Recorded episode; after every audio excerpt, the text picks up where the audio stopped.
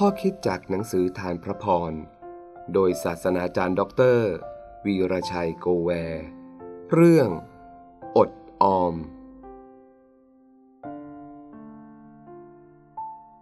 เงินทุจริตร่อยหรอลงเรื่อยๆ แต่ผู้ที่เก็บออมทีละเล็กทีละน้อยทำให้เพิ่มพูนขึ้น สุภาษิต บทที่ 13 ข้อ 11 ถ้าจะพูดว่า เงินคือตัวแทนชีวิต เราคงไม่ผิด เพราะกว่าเราจะได้เงินมา ต้องแลกกับความเหนื่อยยาก หยาดเหงื่อแรงงานของเรา ต้องอดกลั้นอดทน อดนอน เสี่ยงภัย กว่าจะได้เงินมา เราต้องลงทุนทั้งเวลา ความรู้ ปัญญา ความสามารถ ด้วยเหตุนี้เราจึงหวง เรานำเงินที่ได้มา แลกกับสิ่งที่เราอยากได้อยากมี ถ้าเราควบคุมความอยากได้ใคร่มีไม่ได้ เงินที่หามาได้มีเท่าไหร่ก็ไม่พอใช้ ที่เราเรียกว่า ใช้เงินเกินตัว เกินฐานะ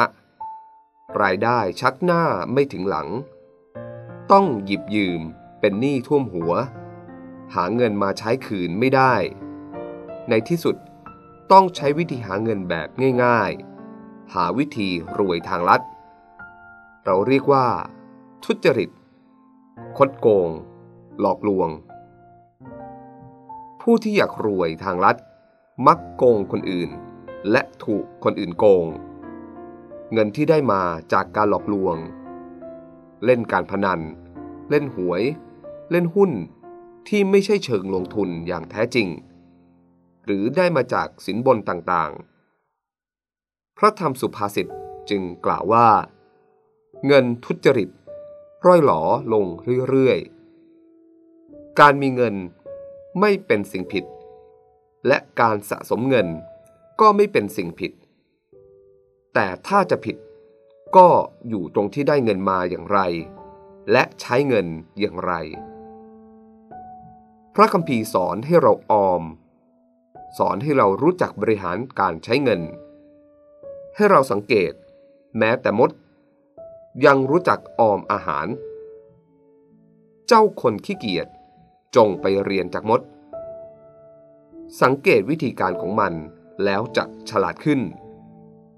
มันไม่มีผู้บัญชาการ ไม่มีผู้คุมดูแล และไม่มีใครปกครอง